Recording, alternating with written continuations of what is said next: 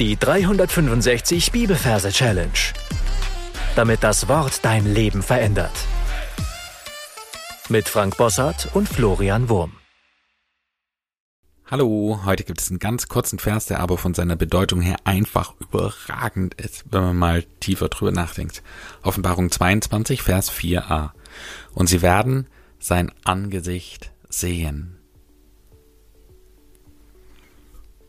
Falls du neu hier bist, möchte ich herzlich willkommen heißen und dich darauf hinweisen, dass du am Anfang des Podcasts ein paar Folgen findest, wo ich erkläre, wie die Techniken funktionieren, die wir hier verwenden.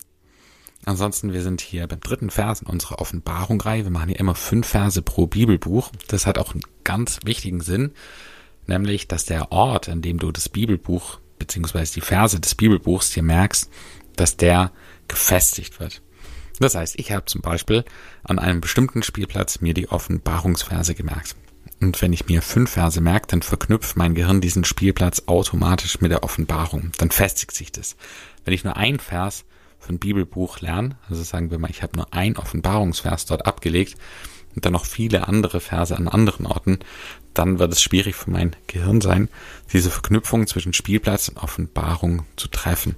Deswegen ist es wichtig, immer Fünferreihen zu machen. Das hat sich als bewährt erwiesen und dann wirst du auch äh, ja dir sicher sein mit dem Ort, äh, welches Bibelbuch du dir da gemerkt hast. Also Offenbarung. Wir sind heute beim dritten Vers und wir wollen uns jetzt den Ort anschauen, den großen Ort, wo wir uns die Offenbarungsverse merken wollen.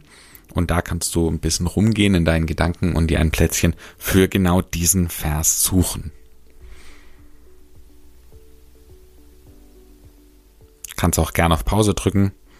Wenn du den Platz gefunden hast, dann machen wir weiter und wir schauen uns die Versreferenz an. Wir haben Kapitel 22, Vers 4a. Das heißt, wir haben nur die erste Hälfte des vierten Verses. Was wir uns merken, sind nur zwei Zahlen, nämlich 22 und 4. Das A schenken wir uns. Wir kommen hier auf jeden Fall mit 22,4 zu dem Vers, den wir uns merken wollen. Wir arbeiten mit dem Majorsystem und da steht die 22 für die Nonne. Nach den Majorregeln ist das N die 2. Das O zählt nicht, weil es, Entschuldigung, zählt nicht, weil es ein Selbstlaut ist. Dann haben wir nochmal ein Doppel-N, das zählt einfach nach den Majorregeln und steht auch für die 2. Und dann haben wir das E, was ebenfalls ein Selbstlaut ist und nicht zählt. Also haben wir zwei Zweier, 2 und 2. 22. Die Nonne steht für 22. Und bei der 4 haben wir das Re. Das R steht für die 4 und das E und das H zählen nicht. Selbstlaut und H zählt auch nicht nach den Majorregeln. Also haben wir für die 4 das Re. Und jetzt kommen wir zum Merkbild. Also ich stelle mir eine Nonne vor mit ihrem typischen Gewand, so ein graues, langweilendes Kleid und wir haben oben eine Kopfhaube, schwarze Kopfhaube und ich sehe, wie sie groß ist, weil sie steht ja für das Kapitel. Sie ist so groß wie ein Elefant. Ja, Kapitelangaben sind so groß wie ein Elefant und die Versangaben sind so groß wie ein mittelgroßer Hund. Ja, das heißt, wir haben die vier als Reh, als Bambi vielleicht. Und das ist ein Stofftier in meiner Vorstellung. Aber es sieht wirklich aus wie ein Bambi. Wir können uns das mal anschauen mit unserer Vorstellung. So ein kleines, süßes Rehkitz mit einer schwarzen Stupsnase, mit rehbraunen, wunderschönen Augen und dieses braune Fell mit diesen weißen Punkten drauf und einem weißen Streifen am Bauch. Also ein ganz süßes Kuscheltier. Und was uns auffällt, ist, sie drückt es mit viel Kraft gegen ihr Gesicht. Ja, das ist dann ganz wichtig noch. Sie drückt dieses Rehkitz gegen ihr Gesicht. Sie presst es richtig gegen ihre Augen.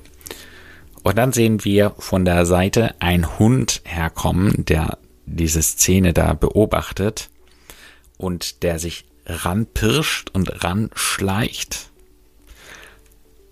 Und dieses Stofftier mit seinem Maul packt und nach unten zieht. Und da sind wir dann schon bei der Verknüpfung zum Vers. Der Vers geht ja so, und sie werden sein Angesicht sehen. Das erste Wort ist immer wichtig. Das heißt, in der ersten Szene, die wir da jetzt sehen, kommt der Hund vor. Wir nehmen uns, äh, wir merken uns den Hund Rantanplan von Lucky Luke, diesen lustigen Comic-Hund, und der pirscht sich her und sieht eben dieses Stofftier und hält es für Futter. Hund, Hund, sie werden sein Angesicht sehen. Und er reißt es weg und schaut der Nonne ins Gesicht. Ja, das Wegreißen von diesem Reh, äh, Stofftier Reh, macht ja, dass ihr Gesicht auf einmal sichtbar wird. Und Hund, sie werden sein Angesicht und dann bekommt der Hund auf einmal riesengroße Augen. Also die Augen schwellen an und er bleibt ganz starr und schaut ihr ins Gesicht. Und die Reihenfolge ist wichtig, ja. Hund, den sehen wir zuerst. Sie werden sein Angesicht, ja. Das Angesicht wird sichtbar gemacht durch das Runterreißen des Rehkitz, sehen und dann gehen die Augen auf und werden so riesig. Ja, das war's schon. Du darfst jetzt alles wiederholen, was wir bisher besprochen haben und dann hören wir uns gleich wieder.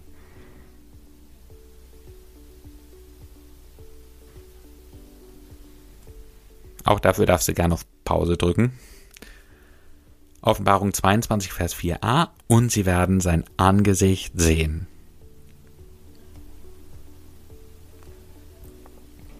Mit Melodie unterlegt hört sich dieser Vers dann so an. Und sie werden sein Angesicht sehen.